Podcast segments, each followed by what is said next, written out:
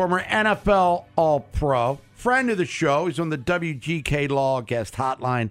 Let's welcome back Lights Out Shawne Merriman. Shawne, what's happening? Hey, what's up, my man? How's it going? It's going a little this way, a little that way, to be totally honest with you. But I will say this, Shawne. I was, uh, you know, been a Maryland fan. I'm from Baltimore, Maryland fan since I was a kid. Mark Manges, that was kind of the first team I was following back in the mid 70s. Then I was a season ticket holder for many years, not to make it all about me, including your entire career down in College Park. And I'm watching the game last Saturday against Illinois, and things didn't go according to plan. And I'm just an, a casual observer. Maryland loses at home to Illinois on homecoming. You're an alum. Maryland trying to level up in the Big Ten. You're watching that game. What's going through your mind? Like, keep in mind, I'm losing my mind. What's Shawne Merriman doing on this one? Yeah, the, the same. you know, the same. You, you know, and, it, and it's hard, right? Because obviously, you know, going over to the Big Ten from the start, we knew it was going to be an uphill battle, right? At least initially, we knew the uh, it was going to be a little lopsided in the trenches, right? Big offensive line and defensive line. We knew that part. But we we we also knew that skill position wise, that Maryland can hang with anybody in the Big Ten. So we know they they're capable of putting up points. Uh, they they're great at the skill skill position, and they're going to have a hard time against the Ohio States, the Michigans, those teams. We know that those are going to be uphill battles. Indiana's a team you got to beat. You, you, have to. And this was my issue last year uh, with, with some of the teams that they played. You can't have letdown games. You got to go out and beat the team that you're supposed to play uh, beat last year when they lost against Purdue and they lost against Northwestern, I, I believe Purdue and Northwestern, you're supposed to beat those teams. You beat those teams, and then you you know you you at least give a dog fight to a Michigan, Ohio State, and then while you're building up, it helps you in recruiting. It helps the uh, I guess the national eyeballs that you're supposed to get, getting ranked and all that stuff. And then you build over the course of time. But when you have letdown games like they did or homecoming, it, it, puts too many questions out there for too many people watching, including you know alumni like myself. Now, Shawne, the bias this week. If you're a player, you're Mike Locksley. Would you prefer to get right back on the field, or after two straight losses, including the debacle against Illinois, is the bye coming at the right time? Yeah, I mean, look at the, at the end of the day. Um, when the momentum is not shifting your way, and it works both ways. When the momentum is not shifting your way, you want a little time to regroup, get healthy, get your guys back on the field. They are a little banged up right now. I'm not using that as an excuse. They are a little banged up, so that bye week is going to help them. Um, on the flip side, if you're doing well, you don't want that momentum to stop, right? You don't want a bye week when you're when you're trending up. Right now, that's not the case. They had the loss against Ohio State, loss against uh, Illinois, and at the at the end of the day, this is the time right now to regroup. Uh, Coach Locksley, which I know he is, I know he will be going to tell all the players, hey, it's time to go look in the mirror. Either you want to go out and win or you don't. And I want all the best players. I want you to go out here and lay it on the line for the rest of the season. I want to see who want to be here, who don't. And so that this is a time to reflect um, when you have this much of a break, when things haven't been going your way. And I, I, I got a lot of faith, man. I, I really do.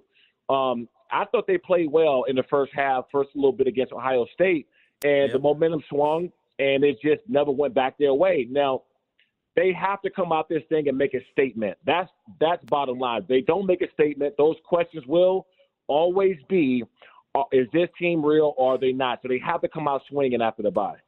Hey, Shawne, let's you know switch to the NFL game a little bit. Now we're seeing a lot of pregame fights lately. I mean, all right, I can understand it playoffs because the intensity's up, but in the regular season, normally, you know, everybody loves everybody and everybody's talking to each other, hanging out, laughing, joking, and then it's like, you know, because you're you're sitting there watching, you're saying, now how can these guys go play against each other when they're just hanging out, you know, chit chatting with each other the whole time? What do you think about all these pregame fights now? What's the cause of that? You know, so I do have a bit of an old school mentality, right? I do think the the game has gotten a little softer, rules have gotten have changed a lot. But what I never understood is you got you got four quarters. You got 60 minutes to do whatever you want to against another person. Why fight?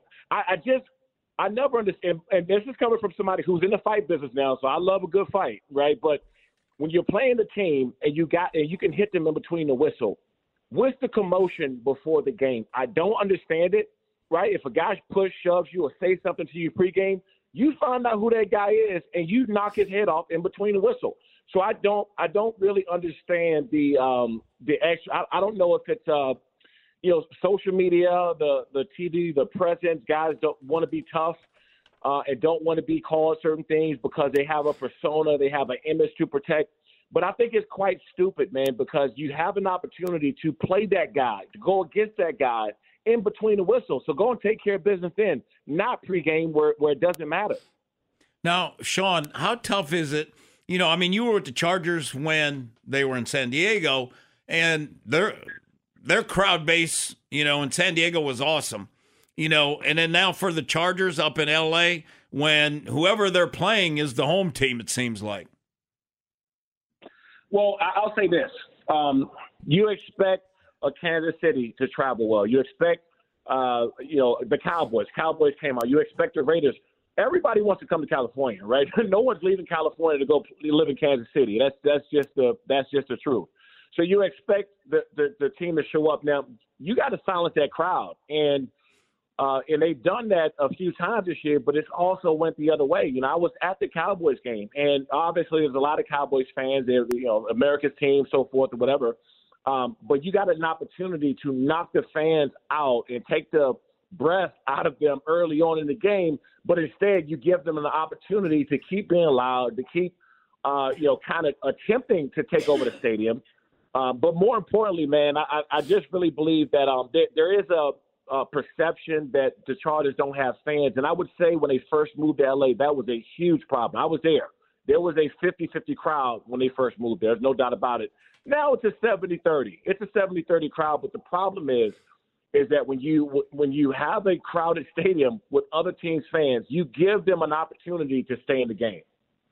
Joy Merriman joining us, Maryland All American, NFL All Pro with the Chargers. Lights Out 12 coming up November 18th. We'll talk about that in a couple of minutes. But let's get to the league through seven weeks, and your Chargers are two and three. They got all this talent. They brought in Kellen Moore. I know they got Ekeler back, but they have this. They have all of these stars, and they got big payrolls. What's the disconnect there with the Chargers? We expect them to challenge Kansas City, but they can never seem to get to that level. Well, you, you, know, I start looking from everything from the top down. When you have a talented team like this, I think that Tom Telesco has done a, a magnificent job at assembling this team. As a GM, that's the most you can do is put together the best roster you possibly can. So if it's not the GM, then you start working your way down to the coach. Okay, Brandon Staley has had a you know kind of a mark on him about going for the fourth down, questionable calls, those type of things. My biggest concern is them playing with playing without passion and emotion. That that is my number one concern. Not hit, not him going for it on fourth down, not them giving up some big plays here and there. And that's not my concern. It's the uh, the, the the willingness to be okay, right? With getting beat at the line of scrimmage, not making plays. The the emotion, the passion to me right now is missing. And I don't know if, if that's the analytical side coming from Coach Brandon Staley on down, you know, looking at numbers too much. Um, you know, one thing I and, and it's kind of off topic a little bit. One thing I love about Dan Campbell and the Lions, the reason why they won, those guys play with grit and emotion. They're diving, they're tackling, they're finishing plays. And by the way, they're not the most talented team in NFL, but they those guys are playing hard. So when you're talking about the Chargers, my number one concern is, is passion. God, like you going out there to playing football, you guys are looking lost, you're getting pushed around, and you're okay with it. That's a huge problem for me. Shawne, I was just going to ask you about the Lions because they come to the Ravens this week, and I just got done watching film on them too.